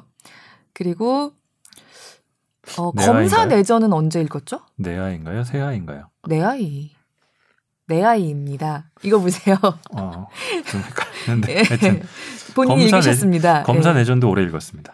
음. 검사 내 그죠? 검사 내전도 진짜 재밌게 들었어요. 음. 검사 내전. 예. 다 꼽아주신 책들이 네. 어, 베스트셀러 많이 팔리기도 했고 많은 분들이 공감했던 책이라서 네. 어, 본인이 읽었던 책들 중에는 뭐가 있어요? 어, 저는 음, 지금까지 뭐 몇 계속 말씀드렸던 뭐 박서연 작가의 책이나 또 재밌게 읽었고 뿌듯하게 생각을 많이 좀 하면서 읽었고요. 우리도 모르게 조금 약간 신선한 거를 좀 찾으려고 노력을 하다 보니까 어떻게 생각하면 딱 문학가라고 하기에는 생활 작가분들을 많이 찾아서 읽었어요. 그래서 그 중에서도 좀 많은 분들이 좋았다고 말씀해 주셨던 게 나는 아 우리가 먼저 뽑기 전에 저기 오늘 나와 있는 나리 PD님 이리 좀 와봐요. 아까 나리 PD님 뭐라고 했어요? 우리 그 박진영 씨와 함께 그 부- 골라드는 뉴스룸의 엔지니어링을 담당하고 있는 나리 PD가 오늘 우리 도와주고 있는데 여기 그게 마이크 돼요? 네, 지금 틀어놨어요. 아, 북적북적을 담당하지 않았는데 몇 개 들었다고. 네네. 예. 몇개 들었어요? 네, 막 많이 듣지는 못했는데 저도 그냥 그냥 자기 전에 음. 딱 틀어놓고 ASMR. 네, 약간 그런 느낌으로 들으면 잠이 솔솔 와요? 네. 편안하고 좋더라고요. 음. 그 들었던 것 중에 좀 기억에 남는 거 있어요? 재밌게 아, 들었던 저는 거. 아까 그 녹음 안 할 때도 말씀드렸는데 권혜리 기자님께서 그 일 낭독하셨던 그 나는 버스 버스 그냥 그냥 버스. 기사입니다. 음. 그거를 제가 되게 그 영상 인스타그램에 영상도 올리시잖아요. 네. 네, 제가 그걸 follow해서 보고 있는데 어. 거기서 딱 그 멘트 처음으로 하셨던 멘트가 버스파인가요, 아, 지하철파인가요? 예. 그걸 한 적이 있는데 네. 딱 기자님이 저랑 비슷하신 거예요. 저도 지하철보다는 오. 버스를 좀 더 막 풍경 같은 거 보는 거 좋아하고 맞아요. 바람 맞고. 네 그런 걸 좋아해서 어 뭔가 재밌을 것 같은 거예요. 음. 그래서 그 책을 실제로 빌려서 보기도 하고 아. 그 낭독하신 낭독하신 걸 먼저 듣고 그 다음에 책도 읽어보고 그랬었어요. 어, 고마워요. 어땠어요? 낭독한 거랑 책하고 실제 읽어보면은 어 근데 차이가 확- 좀 있나요? 네, 일부 그게 되게 진짜 다양한 얘기를 많이 적어 놓으셨더라고요. 버스 기사 네. 하시면서 그런 것들이.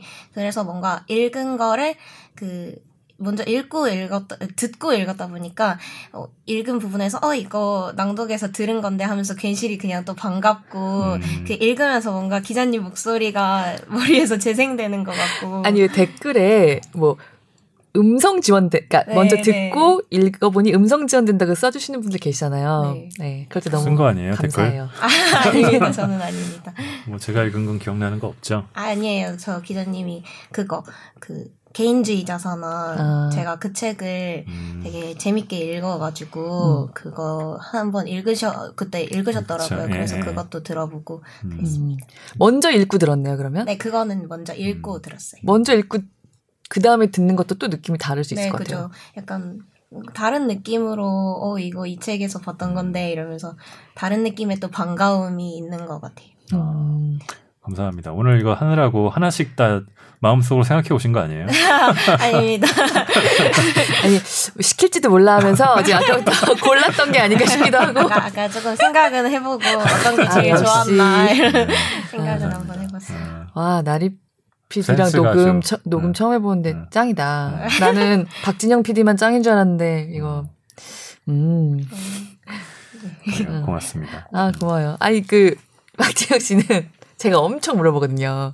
그, 이따가, 어때, 이거 재밌어? 재밌을 것 같아? 이러면, 음, 이러면 그때부터, 굉장히 이러면 제가 그때부터 이제 막 어. 머릿속, 머리가 복잡해지면서, 잠깐만, 내가 딴 데를 좀 골라볼게. 막 이러다가 시간이 좀 더 가기도 하고, 미안합니다. 하여튼, 네. 그래요. 고마워요. 감사합니다. 네. 네. 다음, 내년에 들을 거죠? 네, 계속 청취자로 있겠습니다. 아, 근데 이미 음, 박진영 진영 씨가 아 좀 잘 무슨 말인지 잘 모르겠는데요라고 음. 할 때가 가끔 있는데 이미 늦었어. 녹음, 녹음 을 다 끝내버린 다음이 많아가지고 늦을 때가 있어요. 음. 그리고 네, 그러니까 그런 생활 작가라고 할 수 있는 방금 나리 씨가 얘기한 버스 기사도 그랬고, 그러니까 예전에 비하면은 음, 글을 쓰고 출판을 한다는 거의 장벽이라는 게 굉장히 네, 낮아져가지고. 네. 예, 또 꼭 책을 내지 않더라도 자기 SNS 같은데 글 쓰는 거는 누구나 하니까 네, 뭐 긍정적인 현상 같아요. 근데 저희가 읽을 때 굉장히 어떤 때 보면은 정말 생활인이 겪어보지 않은 사람이 쓸 수 없는 글들을 쓰시는 맞아요. 분들이 있으니까 네. 그게 굉장히 최대의 장점인 것 같고 그래서 지금 방금 말씀하시니까 또 생각나는 게 제가 올해 읽었던 책 중에서 그 뭐 댓글이나 뭐, 뭐 그런 부분- 부분으로 뿐만이 아니라 아, 지나가는 사람들한테 혹은 오랜만에 만난 사람한테 막 제일 좀 잘 들었다, 좋게 들었다라고 얘기를 많이 듣기도 했고 저 자신이 또 읽으면서 참 좋았던 책이 그 정희신 박사 정혜신 박사 책에 대해서도 좀 그랬고요. 그다음에 97번의 봄, 여름, 가을, 겨울. 아, 이용남 할머니. 네, 그 얘기를 정말 많은 분들이 해주셨어요. 그래서 음. 네, 제가 그 책을 사실 처음에 그냥 별 생각 없이 집어들었는데 이게 정말 이렇게 책이 놔지지가 않는 거예요. 그냥 이렇게 술술술 넘어가면서 그때 정말 많은 생각을 했어요. 일단 진짜 일기 문학이라는 것, 그리고 진짜 글을 쓴다는 것에 대해서 다시 한번 생각해 보게 된것된것 같아요. 저희가 어쨌든 글을 쓰는 사람들이잖아요. 기자고. 근데 내가 오랫동안 잊고 있었던 것을 새삼 많이 생각을 했고, 그러니까 우- 할머니들에 대해서 그리고 음. 지금 아파서 누워 계신 제가 그때도 이 얘기하다가 막, 막 울고 그랬는데 그 아 그날 너무 목소리가 떨려가지고 그 낭독을 제대로 못했어요. 그래서 그 진영 씨가 자기가 가서 다시 한번 들어보겠다고 왜냐면 계속 이렇게 좀 참느라 막 음. 할머니 생각하고 그러니까 자꾸 목소리가 떨려가지고 참느라 좀 진짜 낭독 시간이 좀 오래 걸렸거든요. 자꾸 중간에 멈춰서. 근데 그 글자를 제대로 배워 보신 적도 거의 없는 할머니가 글씨 연습을 하겠다고 도라지 판 돈으로 시아버 시? 예, 음. 시어머니 남편 살아있을 때는 글자 안다는 걸 티를 내지를 못했었대요. 음. 근데 그분들이 돌아가시고 나서 아 이제 글자를 안다는 티를 내도 되니까 음. 그 도라지 판 돈으로 공책을 사서 이렇게 30년 동안 써오신 일기를 모은 책이었죠.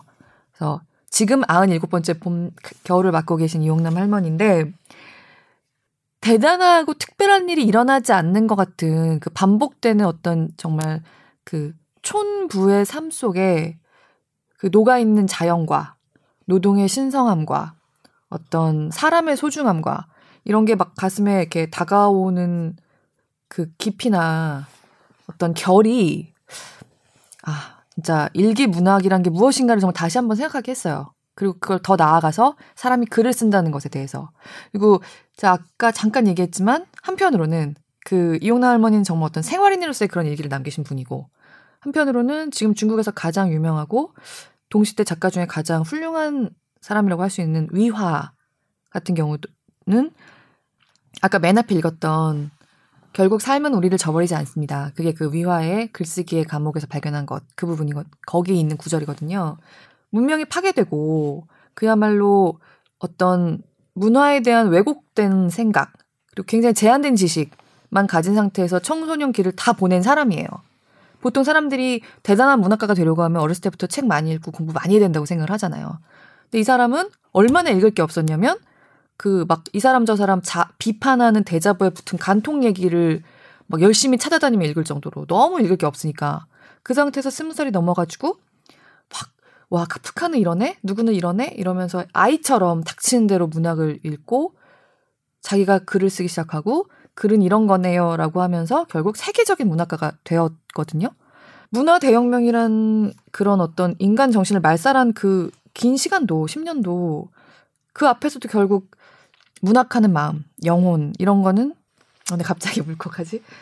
음, 죽일 수가 없, 않는다. 예, 훼손되지 않는 거구나. 음, 음. 그러니까 이게 결국 삶이 우리를 저버리지 않습니다라고 말할 때 다른 사람이 했으면 모르겠는데 위화가 그렇게 말을 하니까 굉장히 다가오는 거예요. 그래서 한편에서는 정말 어떻게 생각하면 진짜 고무 다라이라고 하는 그 안에 막 이렇게 채소 같은 거 넣고 그 먼지 많은 고속도로에서 그 팔러 나오신 그 모든 할머니들을 볼 때 우리가 아 힘드시겠다고 생각하지 무슨 생각을 하시는지까지 생각 잘 안 하잖아요. 근데 그분들의 그 마음 속에 그렇게 정말 한 권의 책이 엄청나게 들어 있고 또 이게 정말 아무리 말살이라고 해도 말살되지 않는 영혼이 이렇게 있고 그래서 하나는 굉장히 직업 작가고 한 분은 이렇게 정말 할머니지만 그 책, 그 두 권의 책을 제가 올해 같이 접하면서 아, 진짜 많은 생각을 했어요. 정말 새삼, 새삼, 예, 문학에 대해서 다시 생각하게 됐고, 그래서 맨 앞에 읽을 구절로 선택한 게 문학자는 하나 들어가지 않는 결국 삶은 우리를 저버리지 않습니다를 선택하게 되더라고요. 그 말씀 하시니까 제가 맨 앞에 네. 우리 각자 읽은 게 무슨 의미로 읽었는지를 얘기하고 가자고 했는데 아, 그러셨어요? 한 시간이 지나서 떠올랐네요. 음, 네. 음. 저는 올해 읽었던 책 중에 네. 사실 굉장히 압도적인 인상을 남겼던 책은 한승태 작가의 고기로 태어나서 아, 예. 예. 이거는 르본데 네. 이 한승태 작가가 실제로 진짜 개농장, 닭농장, 돼지농장 그런데 취업을 해서 거기서 몇 개월씩 실제 노동을 하면서 거기서 겪은 일들을 르포를 쓴 건데 무슨 정책이나 통계, 숫자 관련된 거는 거의 나오지가 않아요.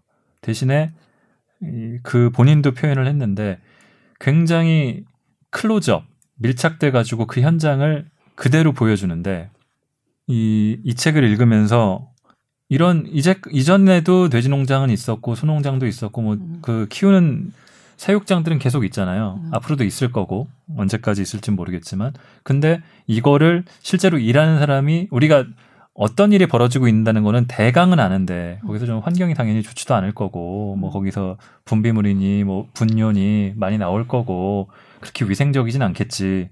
무슨 동물 복지라고 하는 부분도 당연히 잘 안 되겠지.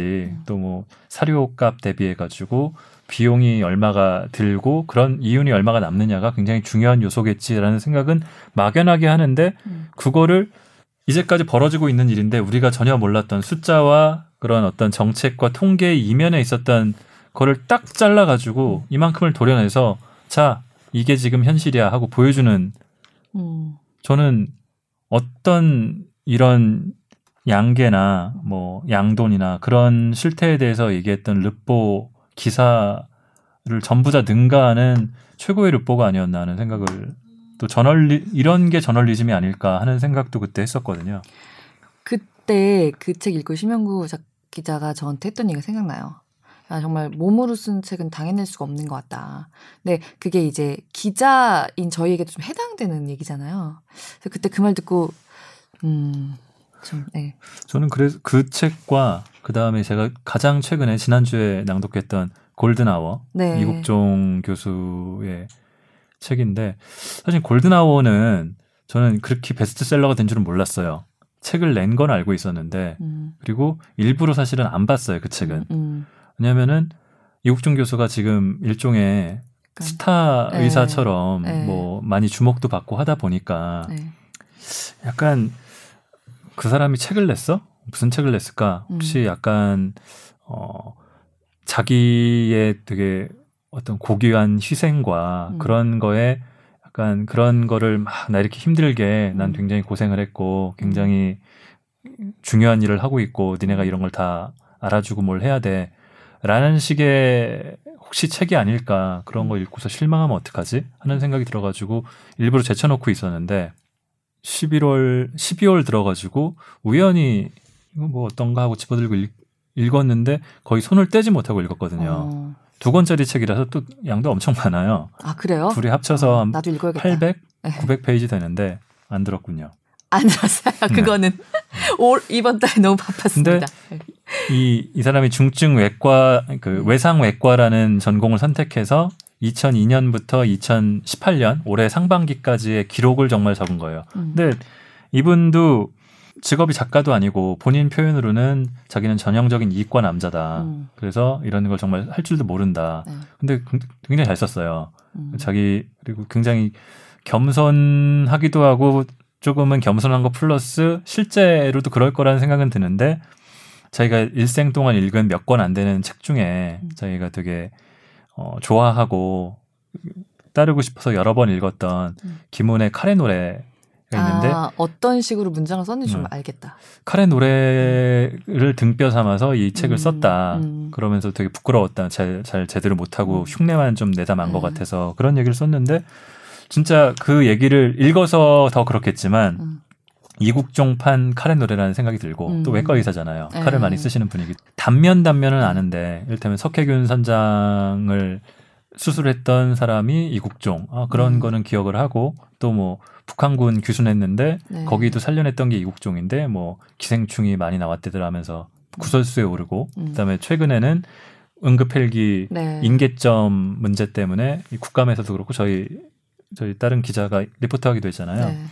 그런 쪽으로 저도 되게 단편 단편으로 알고 있던 저도 건데 사실 그래요. 네. 그거를 굉장히 어 이 응급의료센터 외상 중증 외상 치료센터를 확보하기 위해서 또 아주대 병원이 뭐 훌륭한 학교에 좋은 병원이지만 경기도에 있고 네. 서울에 있는 것과 경기도에 있는 것 또 종합병원이라도 그런 병원에서의 위계라는 것도 있잖아요. 음. 그런 것 때문에 자기가 힘들었던 부분들 음. 그리고 그런 거를 환자들 빼곤 전부 다 실명으로 썼어요. 그래서 음.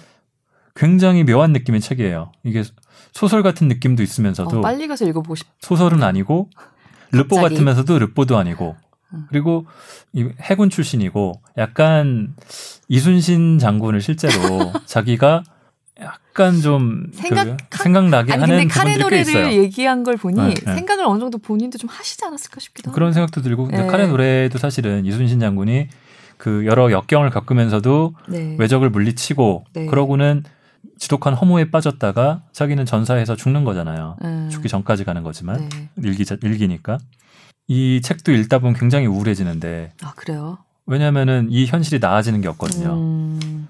그리고 처음에 책 자체도 첫 장에 정경원에게라고 써 있어요. 네. 정경원 씨가 누구냐면은 이국종 교수가 자기의 후계자처럼 생각해서 아. 예전에 데리고 왔던 같이 센터에 있는 의사예요. 아. 지금도 있어요. 지금도 계신 분인데 네.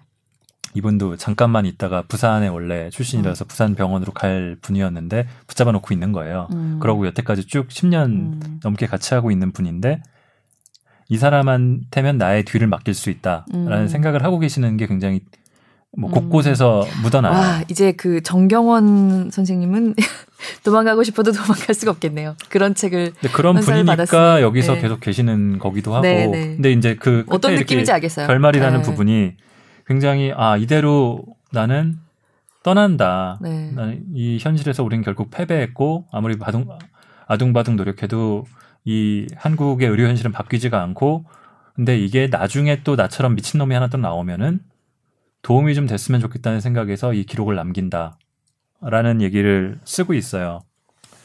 그래서 저도 음. 이 책을 그래서 처음에 그런 선입견을 가지고 봤었던 거를 돌이켜 보면은 아 그렇게 그냥 내가 그런 선입견을 가지고 막 평가할 수 있는 책이 아니다. 정말 이것도 또 다른 의미에서 한승태 작가처럼 이 사람이 몸으로 쓴 글이구나. 그렇게 좀 몸으로 쓴 글들 네. 그거를 저희가 앉아서 쓰는 글들이 이겨낼 수 없다는 생각들을 가끔 맞아요. 하게 될 때가 있습니다. 올해 올해도 그런 글 책들이 좀 있었죠. 아, 좀 짧게만 얘기하면 그 우리가 작은 출판사의 책을 읽으려고 노력하고 좀 새로운 작가를 좀 소개하려고 노력을 하고 그러다 보니까 또 한편으로는 이미 확립된 작가들, 네, 이미 유명하신 분들에 대해서는 또 어떻게 생각하면 필요 이상으로 약간 까다로운 눈으로 보게 되는 것도 좀 있는 것 같아요. 그건 음. 뭐 유명세가 있는 분들에 대해서는 누구나 이제 가지게 되는 저희가 좀 또. 책을 소개하고 맞아요. 좀 그러니까 프로 그 팟캐스트의 정체성을 갖다 보니까 책을 기껏 일주일에 한 권을 골라서 하는데 음. 이 책이 설사 골라놓고 읽다 보니까 어그 그때는 그 전에 몰랐던 단점이나 문제점들이 많이 설사 노출된다 하더라도 그거를 비평하기가 맞아요. 예, 쉽지 않은 부분이 있습니다. 음. 그래서 저는 그런 게, 아, 그러니까 요새 사실 출판계의 대세는 제가 그것도 한번 리포트를 했었는데 트렌드, 출판 트렌드 기사로 힐링, 음. 그리고 자존, 예, 이쪽에 정말 딱 방점이 찍혀 있거든요. 뭐 에세이 뭐뭐해도. 괜찮고 예, 예, 뭐, 예, 그런 뭐 것들. 그러니까 그 책은 너, 그런 트렌드는 너무 또 대세다 보니까 저는 사실은 그런 책은 좀 읽지 않으려고. 왜냐면 내가 읽지 않아도 이미 바- 많은 사람들이 너무나 읽고 있으니까 그러려고 했는데 올해 읽었던 책 중에 당신이 옳다. 정혜신 박사의 당신이 옳다라는 책은 언뜻 읽지 않고 넘어가시면은 좀 힐링 괜찮아요. 뭐 이런 거 아닐까라고 생각하실 수 있는데 물론 괜찮다고 얘기해 줍니다. 근데 아, 굉장히 정말 이분도 의사네요. 그러고 보니까 의사로서 그리고 세월호를 비롯해서 모든 어떤 사회적인 트라우마가 정말 아우성쳤던 현장들에 모두 가서 참여하셨던 의사로서 정말 간곡하게 얘기하고 있는 부분이 있어서 저는 사실 올해 읽었던 책 중에서 저한테 가장 그 양식이 됐던 새로운 책은 이 책이었어요. 음. 당신이 옳다.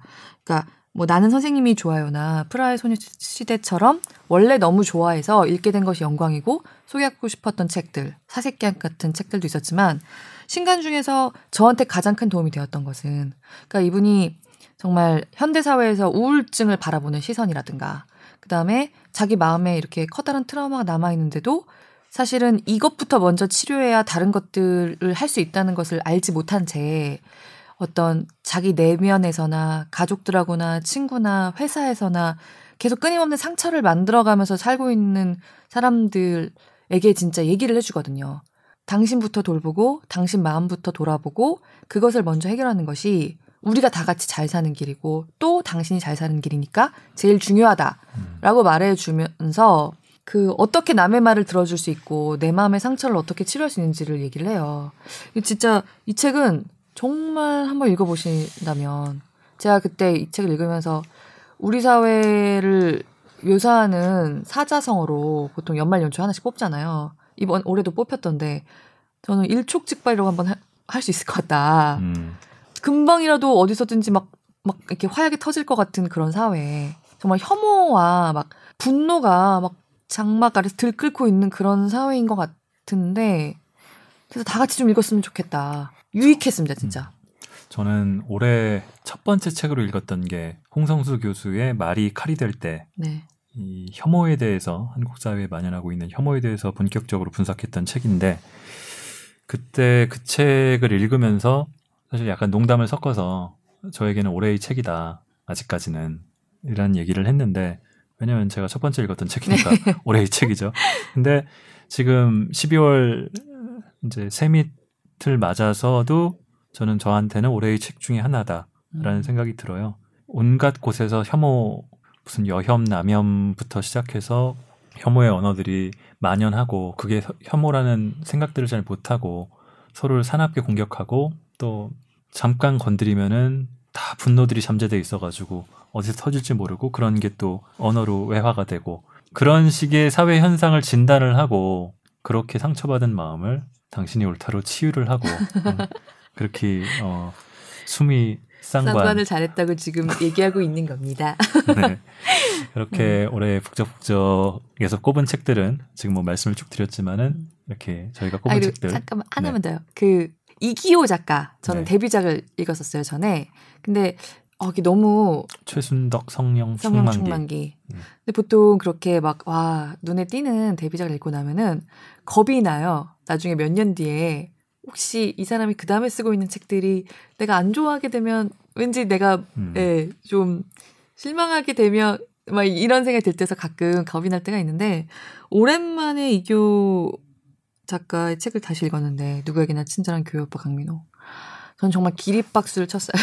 음. 기립박수. 아까 말씀드렸던 그 교보문고 팟캐스트에서 현직 소설가 그 50인이 뽑은 데서 뽑은 올해 소설 2위를 했더라고요. 음. 정말 중견 작가로서 너무 너무 착실하고 치열하게 정말 성장해 오셨고 앞으로도 그럴 것 같고 여전히 그 문학하는 마음이 그냥 정말 그 활활 타고 있는 그게 너무 느껴져서 아 정말 감사합니다. 정말 작가님 감사합니다. 막 그런 생각을 했어요. 그래도 직업 작가의 영역이라는 게 분명히 있거든요. 예. 문학이라고 하는 것은 직업 작가 영역이라는 게 분명히 있는데 그래 역시 전업 직업 작가 문학을 업으로 삼고 그 문학을 삶의 바탕에 깔고 그 가는 사람의 어떤 진짜 멋진 중간 뒷모습을 본 것 같아서 저는 비록 출판사에서 조금 읽 조금 읽으라고 엄청 저한테 그러셨던 유일한 책이긴 하나 제가 올해 읽었던 책 중에서 제가 폐가 될까봐 이 소중한 책에 폐가 될까봐 진짜 너무 짧게 읽느라 좀 고팠습니다만 음. 아 정말 이교 작가님 최고예요. 예. 참고로 이기호 작가의 웬만해선 아무렇지 않다 단편집을 제가 작년 1월 1일에 아. 읽었습니다. 저 그거 아직 못 읽었는데 읽어봐야겠다. 음.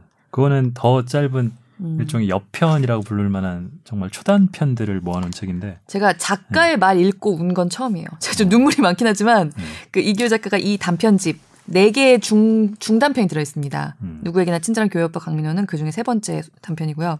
제가 읽었 사실 제가 읽었던 단편은 다른 거였어요. 근데 작가의 말이 맨 뒤에 있어요. 또 작가의 말을 듣 읽고 또운건 처음이네요. 근데 제가 그때 너무 많이 오는 거 아닙니까? 이렇게 하니까 되게 눈물이 해픈 것 같은데 사실 정말 다 그렇게 눈을 네. 흘릴 만한 소중한 책들이었고 15번 읽는 동안에 한 절반은 온 것 같은데요. 얘기 들으니까. 음. 아니 그리고 제가 굉장히 좋아하는 언니한테 음. 이런 책이 있다고 그때 소개됐었는데 그분이 진짜 한때는 그 한국 작가 책은 출판되면 다 읽었다고 할 정도로 엄청난 다독가세요. 어. 그런데 저한테 전화 와서 그러시더라고요. 이거는 제 생각이 아니라 그 언니, 저 언니라고 하지만 저랑 10살 차이 나시는 분이기 때문에 말씀을 드리겠는데 그 저한테 전화를 다시 하셔서 출판되는 한국 작가 책은 다 읽었다고 할 수 정도로 했, 했었는데 요새 그러지 않는다. 그러니까 그분이 보시기에는 별로 마음에 안 드시는 거예요. 그런데 너무 좋다. 이 책을 소개해줘서 너무 고맙다. 이 사람 음. 정말 문학가다라고 말씀을 하셔서 음. 되게 좋았어요. 뿌듯했어요. 아, 권혜리 기자가 이렇게 극찬할 정도니까 저는 네. 읽어봤습니다만 못 읽으신 분들 한 네. 번씩 꼭 들어보시고요. 네. 읽어보시면 좋겠네요. 자, 저희가 이래저래 올해 읽은 책들을 한 번씩은 다 얘기하고 싶긴 한데 사실 다 애정이 가기 때문에 음. 네, 좀 많이 얘기를 했기 때문에 진짜 다 네. 너무 네. 네.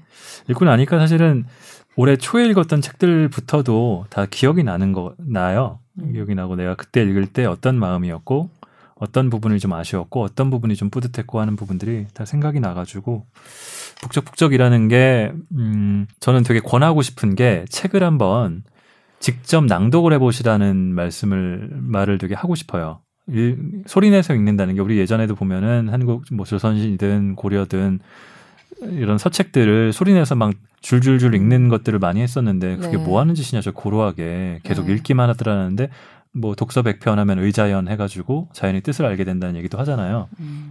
그러니까 읽는 힘이라는 게 굉장히 소중하다는 생각을 하고 음. 중요하다는 생각도 하고 또 저희가 방송 기자다 보니까 예전에는 텍스트가 되게 중요하다고 얘기를 하던 시절에는 영상도 그렇지만 오디오가 뭐 어? 오디오는 그냥 읽는 거 아니야 음. 그냥 그냥 보고 읽- 아무나 다 읽을 수 있으니까 음. 읽는 거 아니야 하지만 오디오가 또 주는 전달력이나 그 오디오가 가질 수 있는 힘- 표현력 힘이 있잖아요 음. 그런 걸 저는 팟캐스트를 하면서 더욱 좀 제가 스스로 그동안 몰랐던 오디오의 힘, 어, 더 느끼게 되는 계기가 되고 있고, 음, 맞아요. 사실 요즘에는 또 오디오 클립 이런 시장에 네. 이 여러 기업들이 뛰어들면서 네. 직접 작가들한테 본인의 책들을 낭독하게 하거나 연예인들이 책을 읽- 읽어가지고 그게 또 엄청 팔리고 있던데 저희가 어- 내년에도 살아남을 수 있을까 걱정되는 부분이 있긴 하지만 저희만의 어, 미흡 하나마 어, 음. 저희만의 맛을 담아서 네. 내년에도 살아남기를 권 기자도 네. 좀더 재밌는 책을 더 열심히 고르는 걸로 어떻게 네, 해봅시다. 음, 연기에 좀 한 단계 업그레이드를 하는 것도 네, 올해는 발로 했다면 네. 내년에는 무릎 정도의 수준까지 끌어올려 보는 것을 목표로 삼겠습니다. 좋습니다. 저도 정진하겠습니다.